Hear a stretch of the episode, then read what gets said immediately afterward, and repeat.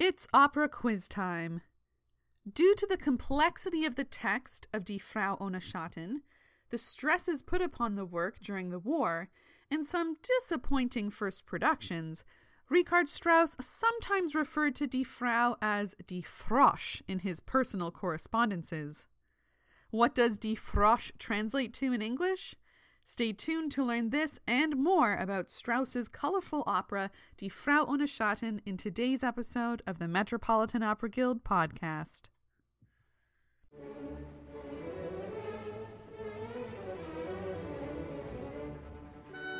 The Metropolitan Opera Guild is dedicated to enriching people's lives through an awareness and deeper appreciation of opera. Our podcast features lectures and events presented by the Guild in support of performances at the Metropolitan Opera.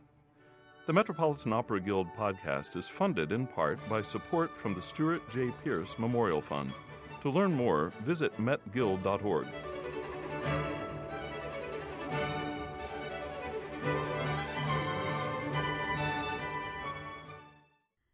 Die Frosch is the German word for the frog.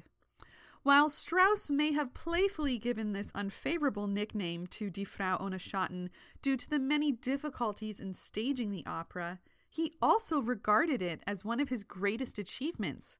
He once said, It has succeeded nevertheless and has made a deep impression, and music lovers in particular consider it to be my most important work. I'm Dr. Naomi Baratera, and on today's episode of the Metropolitan Opera Guild podcast, pianist Brian Ziegler takes a closer look at this staple of the operatic repertoire. Of the major operas of Richard Strauss, Die Frau ohne Schatten is the most complex and enigmatic. Extremely difficult to produce, it demands five singers with heroic voices and superhuman stamina, a vivid scenic imagination for its magical landscapes, and a director who must help the audience unravel one of the most complicated allegorical plots in any opera. It contains some of the noblest and most exciting music in Strauss's canon, yet many listeners who love the music of Die Frau ohne Schatten remain puzzled by the layers of imagery and symbol which seem to hang like a thick veil between the story and the story's meaning. Some of these complexities have to do with the opera's long gestation and its place in the creative lives of both Hofmannsthal and Strauss. Hugo von Hofmannsthal was at the height of his powers as playwright, poet, and librettist when he and Strauss embarked on this ambitious new work. They had two highly successful collaborations behind them, but these projects were very different. Electra was a reworking of a potent Greek myth. Here, the dramatic stakes were already high simply through the choice of subject. Their next opera, Der Rosenkavalier, though an original work, was based largely on dramatic material from French farces with their time honored bag of theatrical tricks, from mistaken identity to love at first sight. The milieu of Rosenkavalier was familiar to audiences and provided some delightful time travel to a world of wealth, powdered wigs, and sexual intrigue. None of their other collaborations was as painstaking, as circuitous, and as frequently interrupted as that of Frau. The first inklings of the new work appear in Hofmannsthal's diary in February 1911 Yet the opera would not be completed for seven more years and not receive its premiere until 1919. But most of the eventual storyline is already present in the sketchy diary account. It concerns two contrasting couples, the Emperor and Empress, and a humbler couple who Hofmannsthal here compares to Harlequin and Esmeralda from Italian Commedia dell'arte. Soon after, he wrote Strauss about his new idea I have something quite definite in mind which fascinates me very much. It is a magic fairy tale with two men confronting two women, and for one of the women, your wife might well, in all discretion, be taken as a model. That, of course, is wholly entre nous and not of any great importance. Anyway, she is a bizarre woman with a very beautiful soul, strange, moody, domineering, and at the same time likable. She would, in fact, be the principal character, and the whole thing a many colored spectacle with palace and hut, priests, boats, torches, tunnels through the rock, choruses, and children. The whole thing assails me with great force. Just as when creating Rosenkavalier, Hofmannsthal and Strauss made frequent allusion to the operas of Mozart, and here Hofmannsthal writes The whole thing as I see it suspended before my eyes would, incidentally, stand in the same relation to the magic flute as Rosenkavalier does to Figaro, not in either case an imitation, but bearing a certain analogy. One cannot, of course, hope to equal the enchanting naivete of many scenes in the magic flute, But the whole conception is, I think, a very happy and promising one.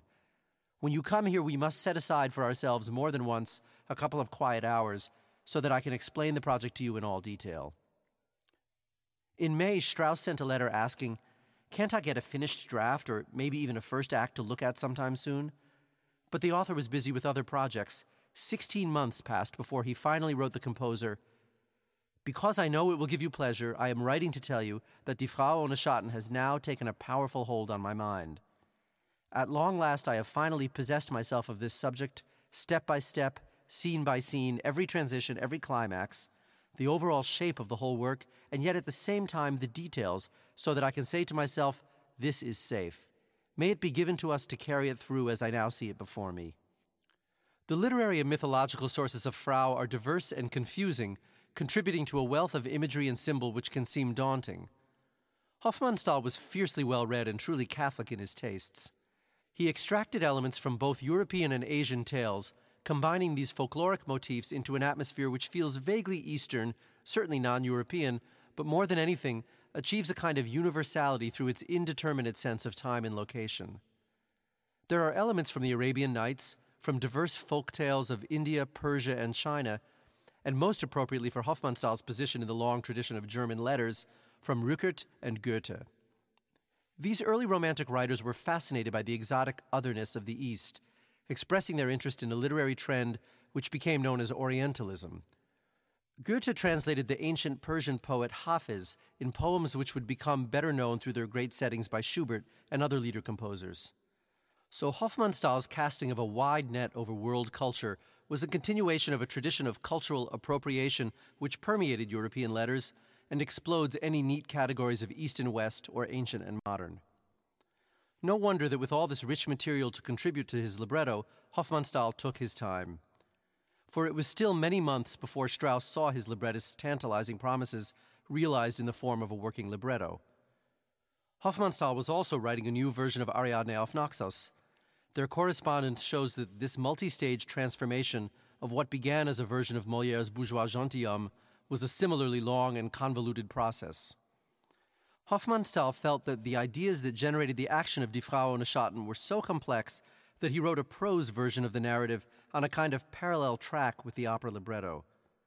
By writing this prose version, he was able to manipulate the poetic symbols which permeate the story without regard to what might be feasible in a theatrical presentation. The viewer who is confused by the proliferation of symbols and layers of allegory in Frau will at times find in this prose version a very helpful guide.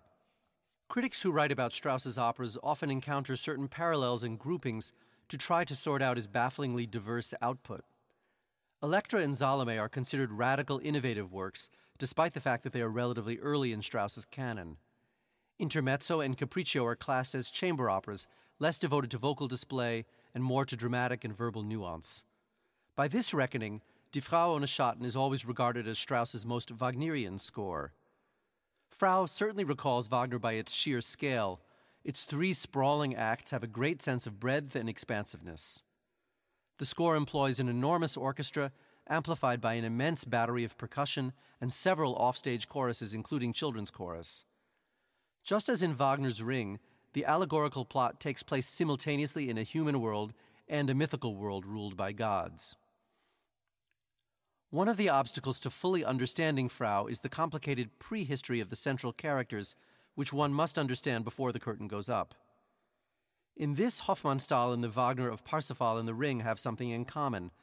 Rather than showing all the relevant action on stage, it is left to certain characters to clue the audience in through lengthy narrations. In the case of Frau, most of the mysteries can be cleared up by understanding the peculiar nature of the Empress and her unique situation. She is the daughter of Kaikobad, the god who rules the world of this opera, much in the way that Zarathustra rules the world of the magic flute. The setting of the story is an imaginary empire in the southeastern islands, to quote the libretto. Kaikobad has given his daughter a talisman which enables her to transform herself at will. Over the course of the opera, we learn that she has been, at times, a gazelle, a bird, and a fish. It is as a gazelle that she first encountered the emperor, who, hunting with his falcon, shot her, whereupon she transformed herself into a woman. In their first passionate embraces, she misplaced the talisman and was thus fixed in her human form. She and the Emperor share a passionate attachment marked by entire nights of lovemaking and days filled with the Emperor's hunting expeditions, in which the Empress is left alone with her constant companion, the nurse or Amme. Eleven months have passed since their first encounter. When the curtain rises, the nurse is met by a mysterious messenger from Kaikobad that has been sent to check up on the Empress to determine whether she has yet become pregnant, or in Hofmannsthal's imagery, which gives the opera its title, whether she has yet gained a shadow. This is a crucially important point because, according to the rules of the realm, if she does not prove the fertility of her union with the mortal emperor, Kaikobad will turn the emperor to stone. The somber, portentous nature of this meeting is immediately clear in the first notes of the opera, Kaikobad's three note theme, solemnly intoned three times by a choir of tubas.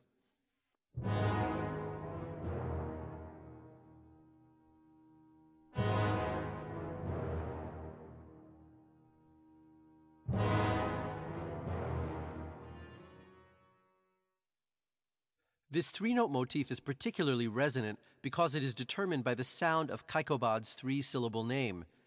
Each time the name of the fearful god is invoked, it will be to this falling, punctuated three note motif. Strauss used much the same device in Elektra by beginning the score with a blazing rendition of the Agamemnon motif, also modeled exactly on the scansion of Agamemnon's name. The listener immediately understands that the presence of these two towering father figures in both operas especially haunts both of their daughters. Their motifs sound through both operas like an idée fixe, even though neither of these all powerful fathers ever appears. In the opening scene between the nurse and the messenger, we learn of both the urgency of the task which faces the Empress and the strange, ambivalent role of the nurse. She is powerfully devoted to the Empress and clearly jealous of her relatively recent marriage. She describes herself, like Elektra, as lying like a dog at the Emperor's threshold. If the Emperor is indeed turned to stone, she will be allowed to return to Kaikobad's realm and thus escape the human world which she loathes. We hear her almost romantic worship of the Empress in a phrase, sung here by Hanna Schwarz, which becomes one of the Empress's main motifs.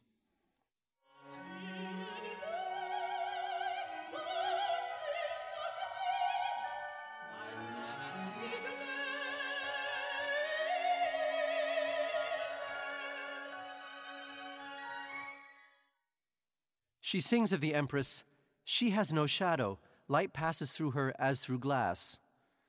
We will hear this soaring motif again in the Empress's entrance music. Here, Strauss's superb sense of orchestral color comes to the fore.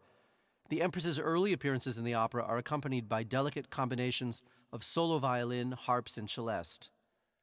Contrast this with the somber orchestration of another prominent motif, first sung by the messenger.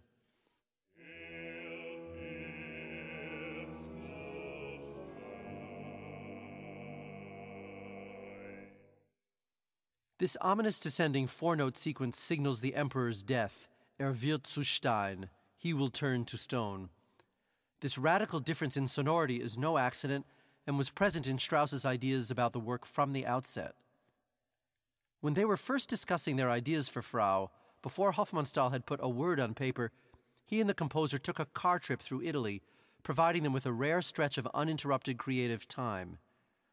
Hofmannsthal recalls in a letter to Strauss, written two years later, that was a brilliant idea you had in the moonlight between San Michele and Bozen of accompanying the upper world with the Ariadne Orchestra and the denser, more colorful atmosphere on Earth with the full orchestra. This contrast between transparent and thick orchestration is plainest in Act One before the two worlds meet.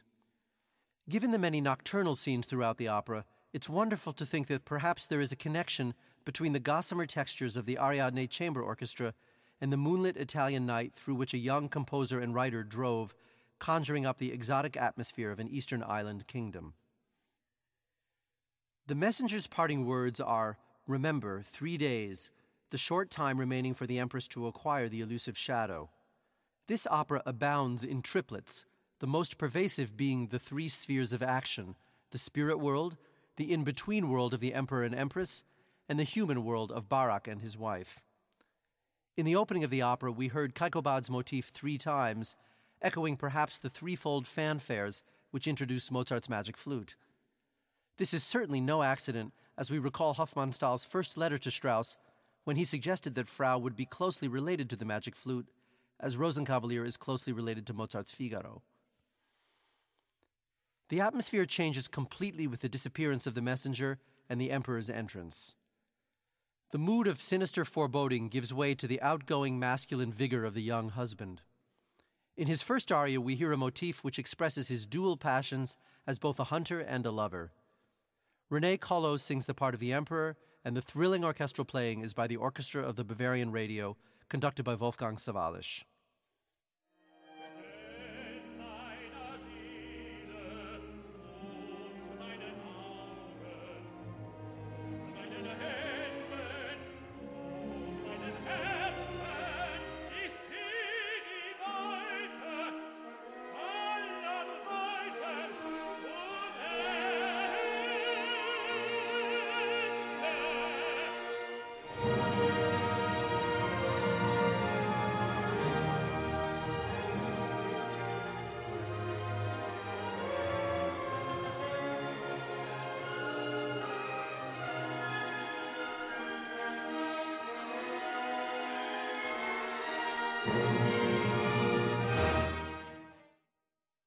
This is one of the most tuneful motifs in the entire opera and will be often repeated both in this lusty, surging tempo as well as in a slower, more reflective mood as his attachment to the Empress grows and becomes more tender. In this demanding first aria, the Empress sings of his passion for his new bride and her mysterious transformation from a hunted gazelle to a beautiful woman. We also learn of the shadowy connection of both the Emperor and Empress with the Emperor's favorite falcon, who first targeted the fleeing gazelle but was then wounded by the emperor in an attempt to keep the gazelle from harm. This red falcon, though never seen by the audience, later takes on vocal form as she warns the empress that the emperor will be turned to stone if she fails to bear a child.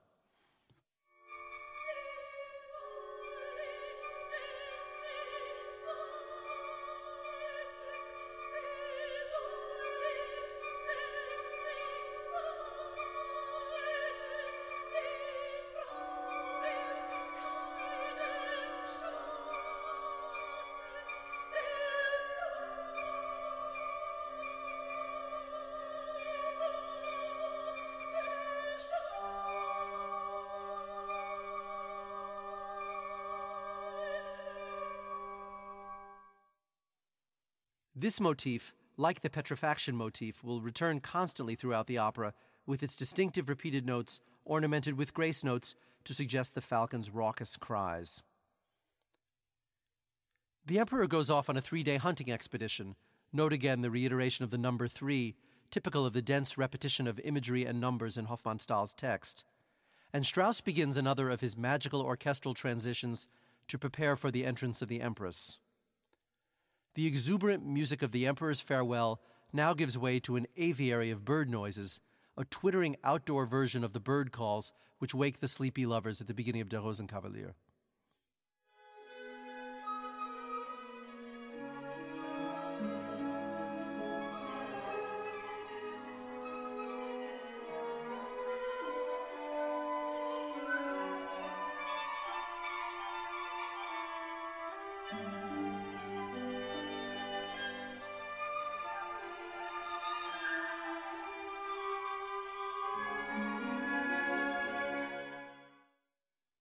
Hofmannsthal's long delay in producing a libretto which so frustrated Strauss may have brought a corollary benefit here.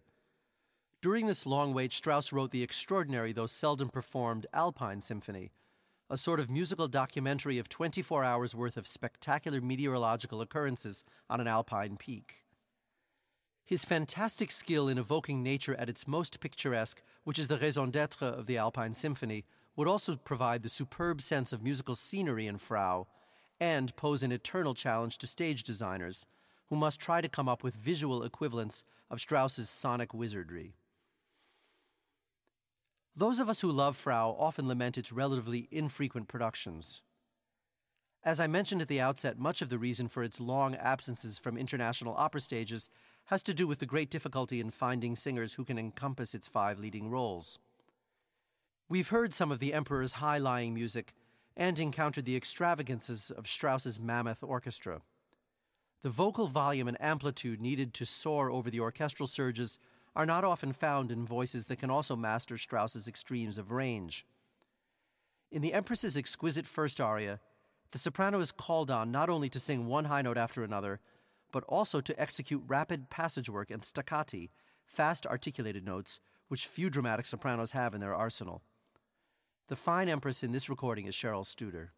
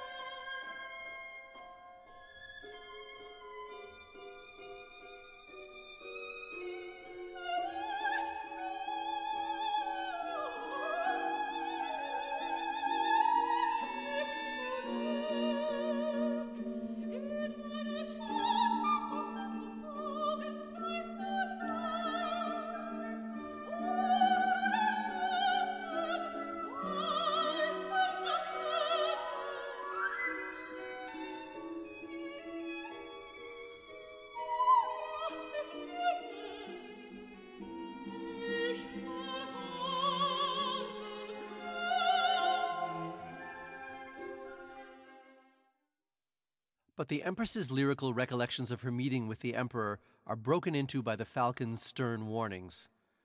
She now recalls reading an inscription engraved on the lost talisman and remembers that the year's term imposed by Kaikobad is nearly up. This important realization is often lost on the audience, even in the current era of supertitles, because it is mentioned only in passing. The Empress's realization that she must travel to the human world seems to come almost out of nowhere. Here is an example where Hofmannsthal's prose narration is much clearer in actively fleshing out the Empress's developing awareness. In the narration, the Empress and nurse tempt the falcon to deliver to them the crucial talisman on which they read the Emperor's fate.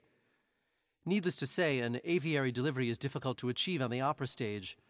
As opera goers, we must be content with the Empress's inner recollections. This is one of many examples where the distillation of Hofmannsthal's complex story into theatrical form has left enormous challenges for directors and performers.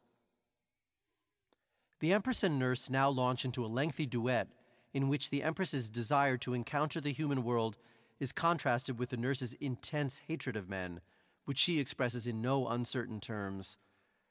The air men breathe to us is the stench of death. What to them is pure stinks to us of rusty iron coagulated blood, and corpses. These Gothic lines are typical of the nurse's many long passages. Almost all of her music is fiendishly difficult to sing. Her malevolence is expressed in lines which range from the stentorian high notes of dramatic sopranos to the guttural utterances of the lowest contraltos, yet another reason why Frau is so difficult to cast. Her jagged lines contrast with the heroic resolve of the Empress in their ensuing duet. The Empress's concern for the Emperor is clear as the orchestra sings out his most memorable theme.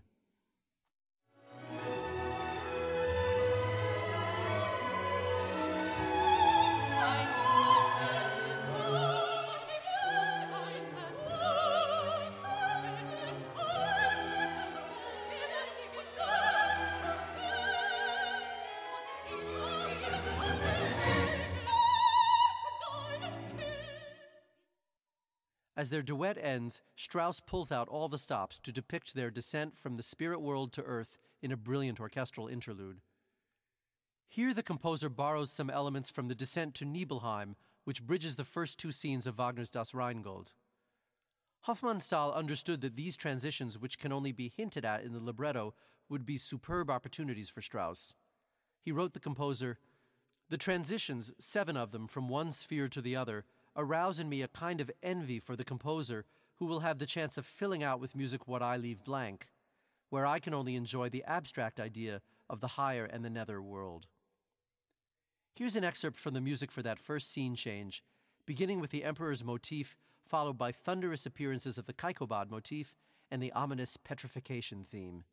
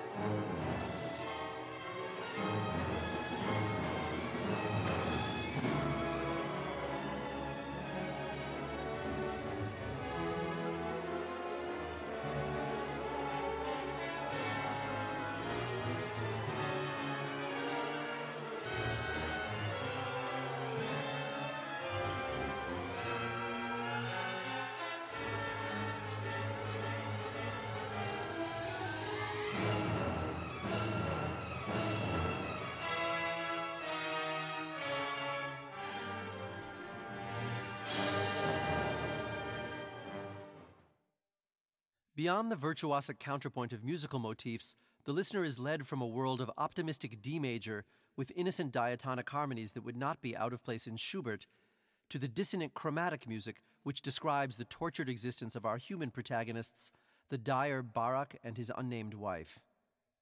In this second scene of Act 1, we are introduced to a completely different reality. Barak lives in a simple hut and ekes out a meager existence which must support his wife and his three ill tempered brothers, referred to in the score as the one eyed, the one armed, and the hunchbacked. Like the downtrodden Nibelungen, their lives are nasty and brutish, filled with backbreaking work and constant fighting, particularly with Barak's wife, who despises them and whose first action in the opera is to throw a pail of water over them and address them as shameless dogs.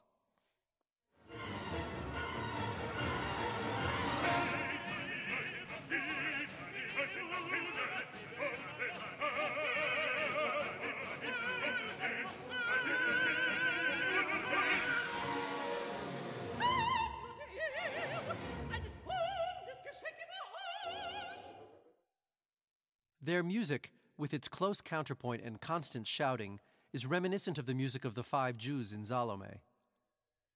These first lines of The Dyer's Wife give us a strong taste of the character Hofmannsthal described to Strauss in his first letter about the opera as strange, moody, and domineering. A short digression here may clear up a misunderstanding.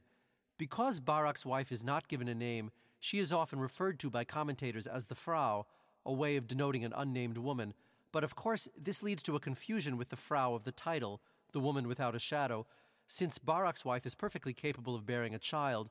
In fact, the whole plot of the opera turns on this point. Not many operas have two powerful soprano roles vying for our attention.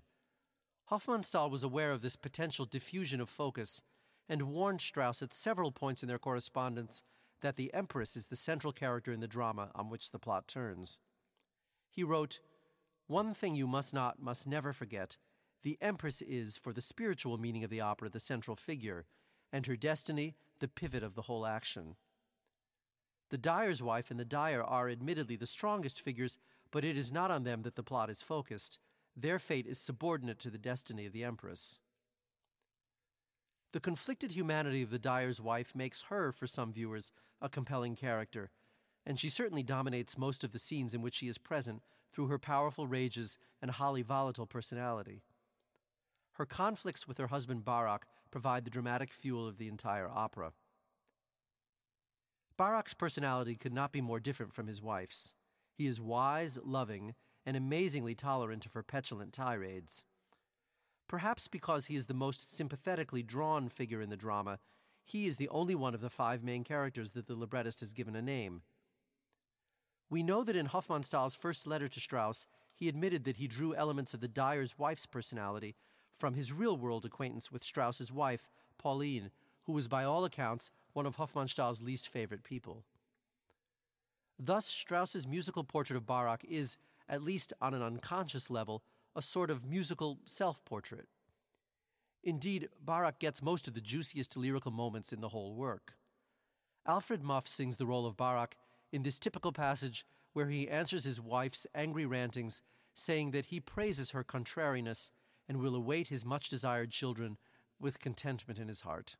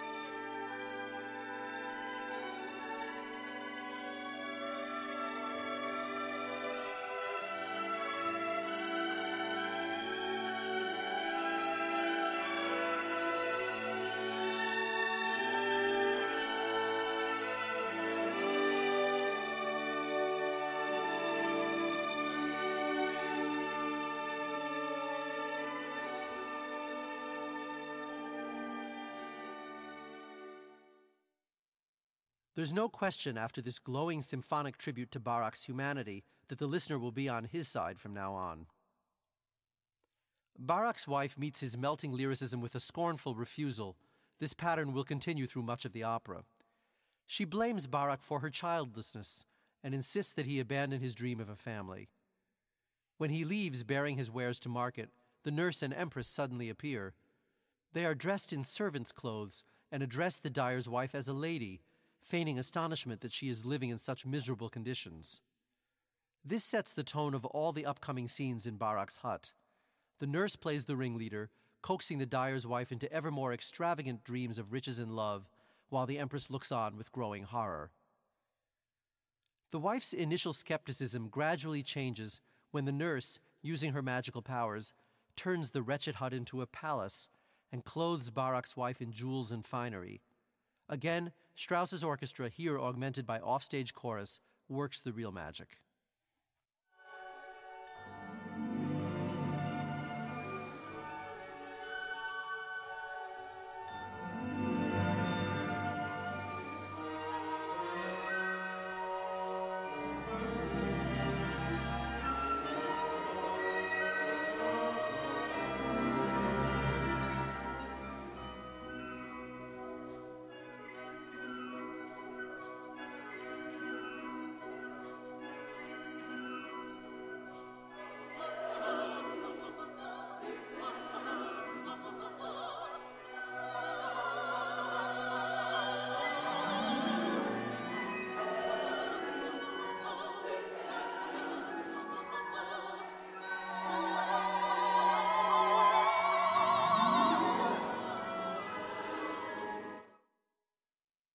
The operatic forerunner of this scene is clearly the appearance of the flower maidens in Wagner's Parsifal. The Faustian bargain is made clear. The dyer's wife can have all these riches and more by renouncing the shadow which she has already claimed to her husband is of no value to her. The nurse, with her bitter hatred of mankind, is especially good at framing the argument. She asks the wife, Do you want a bunch of little dyers to come trampling through you, to turn your body into a high road? Are your glorious breasts to droop and wither so soon? Barak's return only leads to another tense standoff, particularly after the nurse's magic turns their conjugal bed into two separate beds, and Barak is left alone at the end of the act. The nurse's magic is beginning to cast its spell, frightening the spirits of Barak's unborn children, represented here by a ghostly offstage chorus of solo sopranos and children's voices.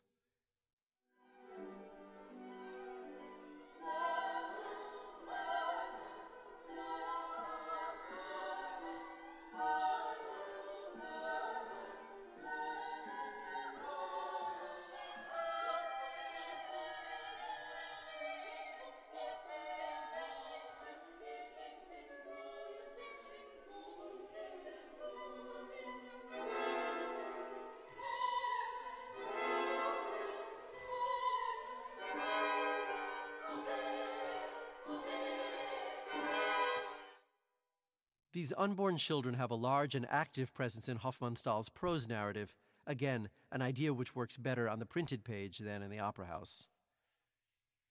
Barak sadly beds down for the night, separated from his wife and further away than ever from his dreams of being a father. His painful resignation is made more poignant by the song of the three night watchmen, who intone a blessing over the married couples of the town, singing, you, lying together in loving arms, are the bridge through which the dead are returned to life. Blessed be your love's work.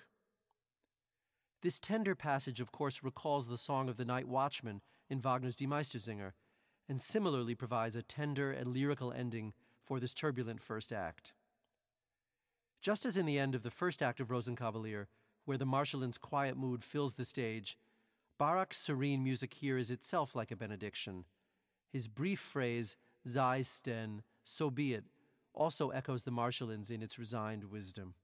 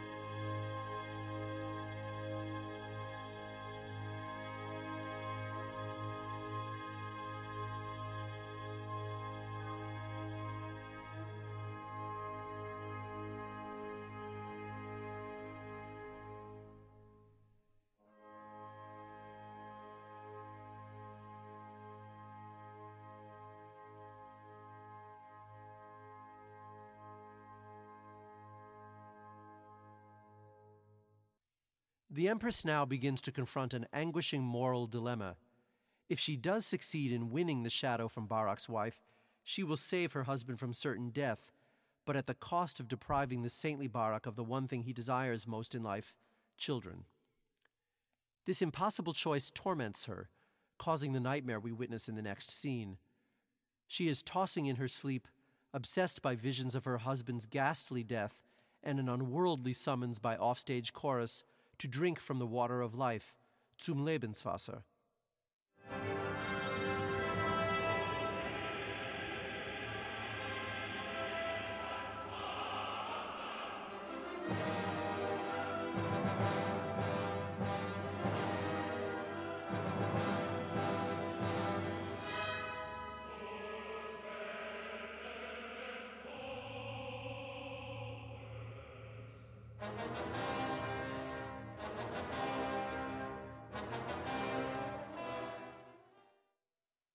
This image of the water of life is another of Hofmannsthal's inventions that, while very theatrical, is so open to interpretation that audiences are often as puzzled as they are moved. The Empress herself is horrified by the unforeseen consequences of her search for fertility. In the stratospheric end of the aria, she cries out, Everything stems from my own evil doing. I bring death to one, disaster to the other. Alas, Barak, everything which I touch, I kill. I would rather that I be turned to stone.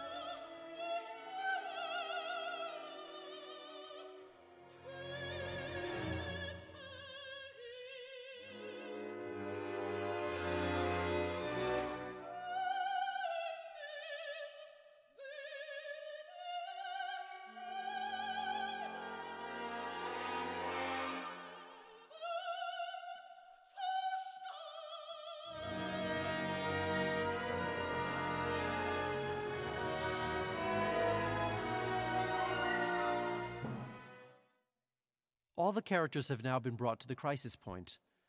Now that we have reached the final and fifth scene of Act Two, we can see Hofmannsthal's design for the act, which he described in synopsis form.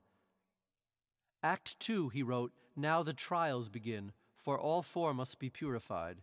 The dyer and his wife, the emperor and empress, the one pair too dull and earthly, the other too proud and remote from the earth. Barak opens this last scene observing that even in the middle of the day, the earth is sunless. The wife has reached her breaking point, and the heavens are darkening as she prepares to agree to the nurse's fatal bargain.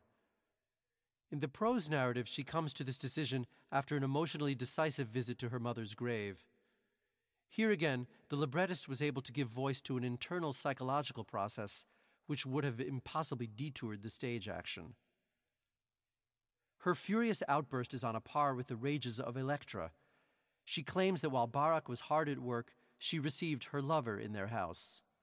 Her frenzied diatribe builds to the point of no return.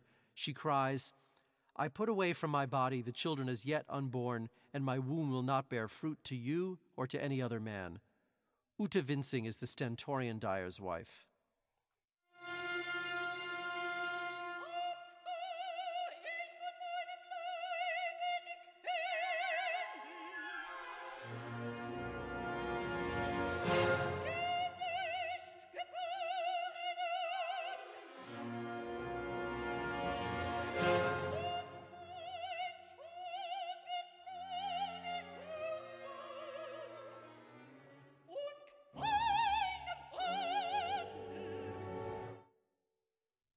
Insistent repetitions of the same pitch are the stuff of operatic oaths stretching back to Mozart's Commendatore and Wagner's Ortrud.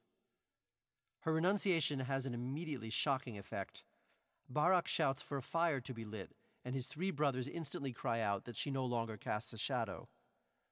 Both Barak and his brothers here actually speak, an unusual effect which Strauss will return to with great power in the third act. The nurse is eager to clinch the bargain while the empress recoils in horror. Barak lifts the sword to kill his wife when suddenly the whole drama changes course.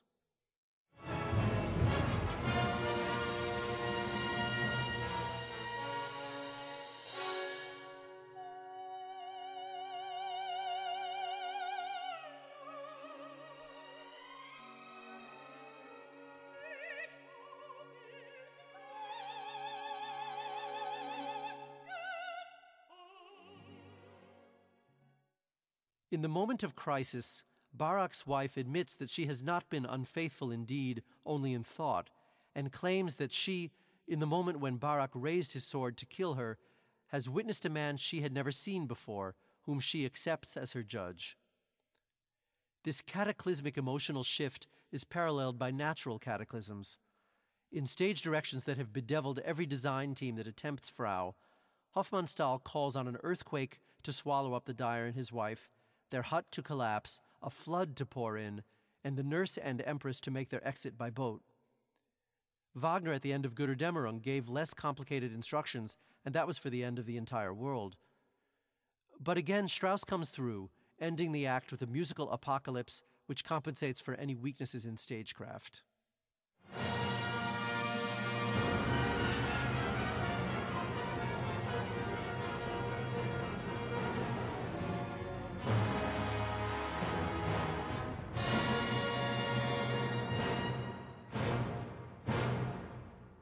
Let's take a brief intermission before we plunge into Act 3 to look at where we are in the drama. Hofmannsthal wrote about Act 2 as a series of trials for the four main characters.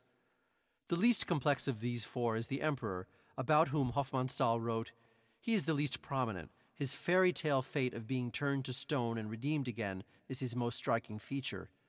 His traits are typical rather than individual. He is the hunter and the lover. In the second act scene, he came to understand that the Empress had lied to him, but since he is not aware of the death sentence which is hanging over his head, he remains outside the main thrust of the drama. Barak and his wife are clearly at the breaking point, but their relationship makes a complete reversal at the moment when Barak raises his sword to kill his wife. The rest of the opera will see them fully reconcile, but essentially, the underlying strength of their bond has already asserted itself. This leaves the Empress, who, in Hofmannsthal's words, is the most important figure in the opera. He goes on to write How she becomes a human being, that is the point of the action. She, not the other one, is the woman without a shadow. She has not a great deal to say, but what she does say is always extremely significant. Throughout, a light of spirituality radiates from her, and each stage on her road to humanity is marked, as it were, by flaming beacons. In her first aria, she was presented almost as a young girl with no experience of the world and no guile. Through her initiation into the human world, she has witnessed the basest and most violent human emotions, but rather than retreating into her former isolation, she has learned compassion. Her development has parallels to Brünnhilde's in Act Two of Wagner's Die Walküre, who begins the act a brash, one dimensional warrior, but over the course of the act is taught through Wotan's monologue and her dialogue with Siegmund about disillusion, sacrifice, and tragic conflict. Siegmund refuses the rewards of Valhalla to remain with Sieglinde. The dyer's wife refuses the riches promised by the nurse because of her deeper loyalty to Barak. The Empress is now faced with an even more complicated dilemma. She must choose between her husband's inevitable death and the cruelest possible blow to Barak, the loss of his wife's ability to bear children. Returning to Hofmannsthal's helpful synopsis, he writes of the third act The spirit world opens up, surrounding those who are being tried, but the last and most exalted ordeal is still to come. The opening of the third act finds the human couple imprisoned in two underground chambers, unaware of one another. They each sing of their love for one another in a duet modeled in large part on the celebrated Act 3 trio in Der Rosenkavalier. Both ensembles share the same glowing D flat major tonality, shifting to a shining E major climax. Both begin with memorable lyric phrases which are taken up imitatively by all the characters and become a refrain throughout the ensemble. Here is the heart of the duet, the mortal couple's first moment of dramatic and musical harmony, rising to a high pitch of shared passion.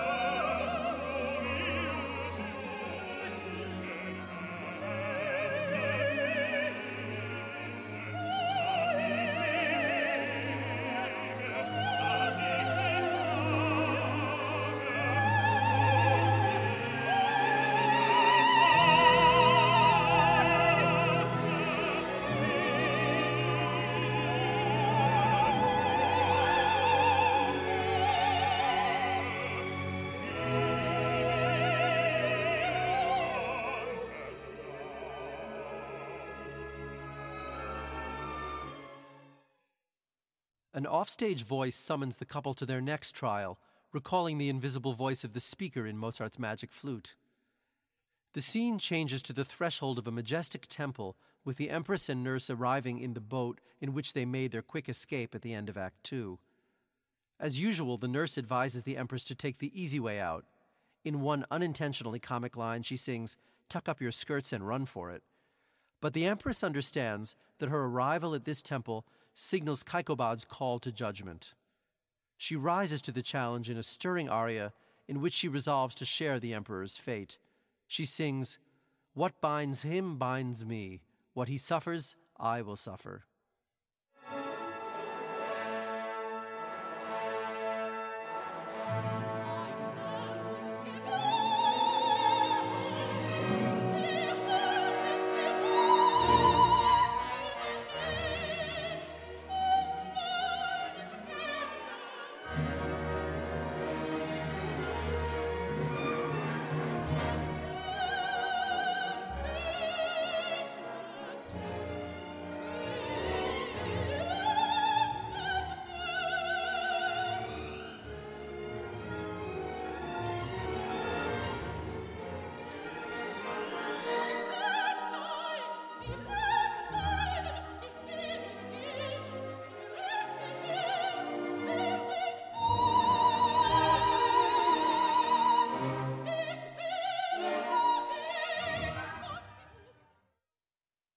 Nurse continues to resist the Empress's determination to submit to her trial.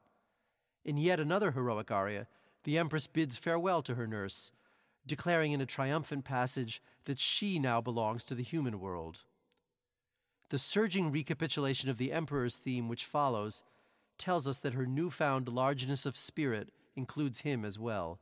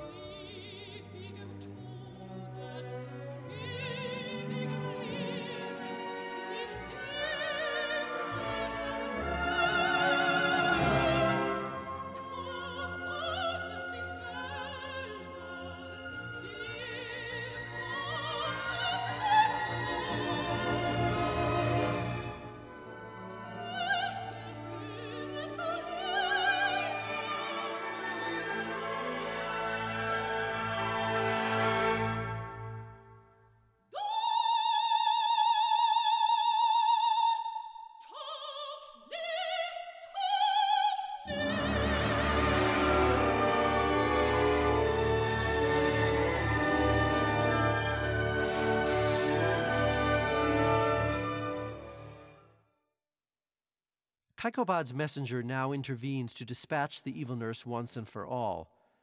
Strauss requested Hofmannsthal to provide him with a text for a climactic exit scene modeled on Lohengrin's Ortrud. In the end, she is sentenced to live out her existence among the human beings she so despises. The scene shifts again to the interior of the temple where the Empress must confront her fate. Strauss again shows himself the master of orchestral color in a shimmering passage for solo violin. All the hysterics and high drama are behind us. The Empress's spiritual journey is reaching its solemn end.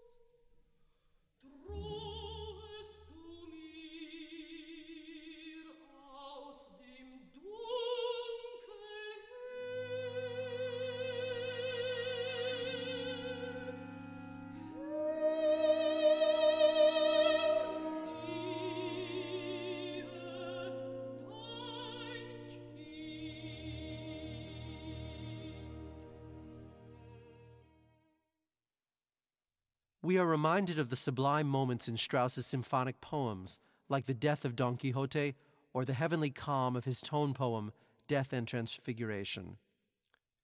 This transcendent lyricism in the key of E flat major would recur in the last of Strauss's works for voice, the final moments of the four last songs. In Lehmann's memoir of the creation of Frau, she writes Never, never shall I forget the voice of Jeritza as, emerging out of the violin music, it reached the very pinnacle of purity, as clear a sound as that of any violin. This scene brings back some of the most intensely beautiful memories of my whole life. It's sobering to remember that these blissful passages were written, respectively, during the worst horrors of World War I, and in the case of the four last songs, after the devastation of World War II. They bring to mind Strauss's words in a letter of 1917 we artists must try to keep our eyes open to the beautiful and the sublime and place ourselves at the service of truth, which will, in the end, as surely as light pierces darkness, penetrate the dark web of lies and deceit into which the deluded world seems to have spun itself for the present. The Empress summons Kaikobad in a jagged phrase which recalls the treacherous leaps of Wagner's Kundry and the heroine of Schoenberg's Erwartung. Strauss pulls out all the stops in his orchestral depiction of the emperor, who is almost entirely petrified, with only his eyes still showing signs of life.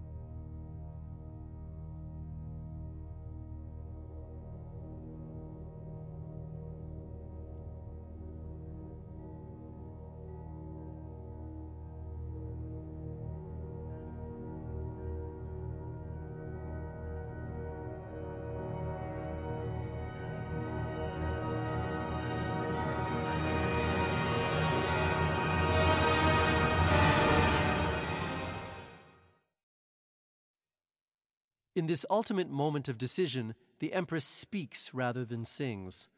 We recall that just before Barak raised his sword to slaughter his wife in Act 2, he also spoke. Strauss specifically requested this effect in a letter to Hofmannsthal when he wrote, There ought to be a big explosion here, such as the first frightful human cry bursting the Empress's breast. Early in his career, Strauss had written a very successful melodrama, a setting of Tennyson's Enoch Arden, and he understood the power of impassioned human speech with musical accompaniment. In most productions, the Empress's 40 lines of spoken text are telescoped to her final shouted decision that she cannot sacrifice two human beings to spare the Emperor. She shouts, I cannot, ich will nicht.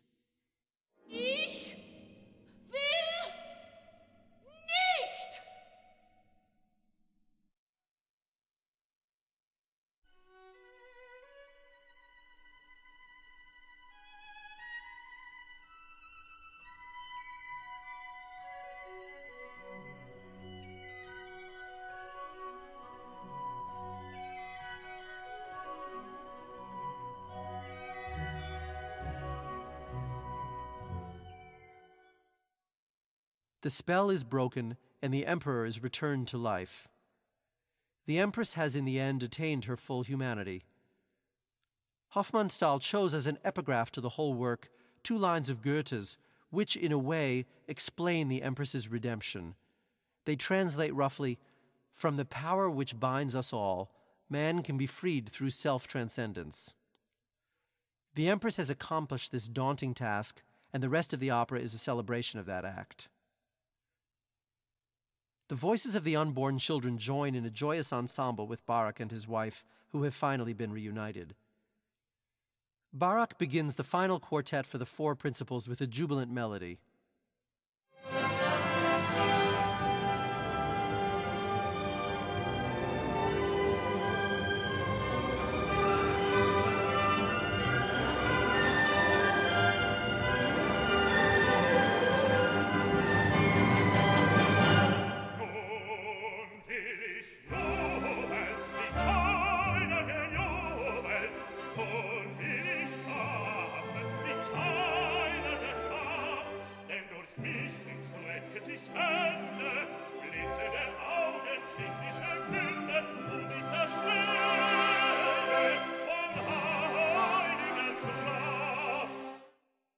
The two women add their voices, singing, Both of us were steeled in the flames of trial. Close to becoming murderers, we are now rewarded with children.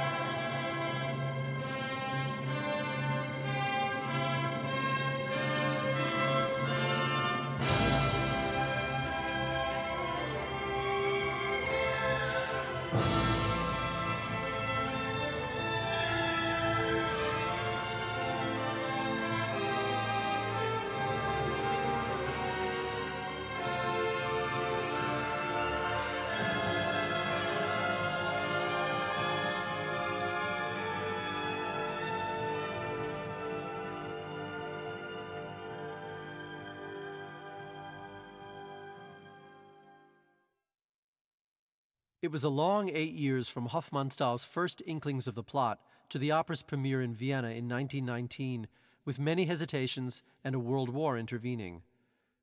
The complicated message of moral sacrifice and the many layered story would prove daunting to decades of listeners, but serious attention to this ambitious work is richly rewarded.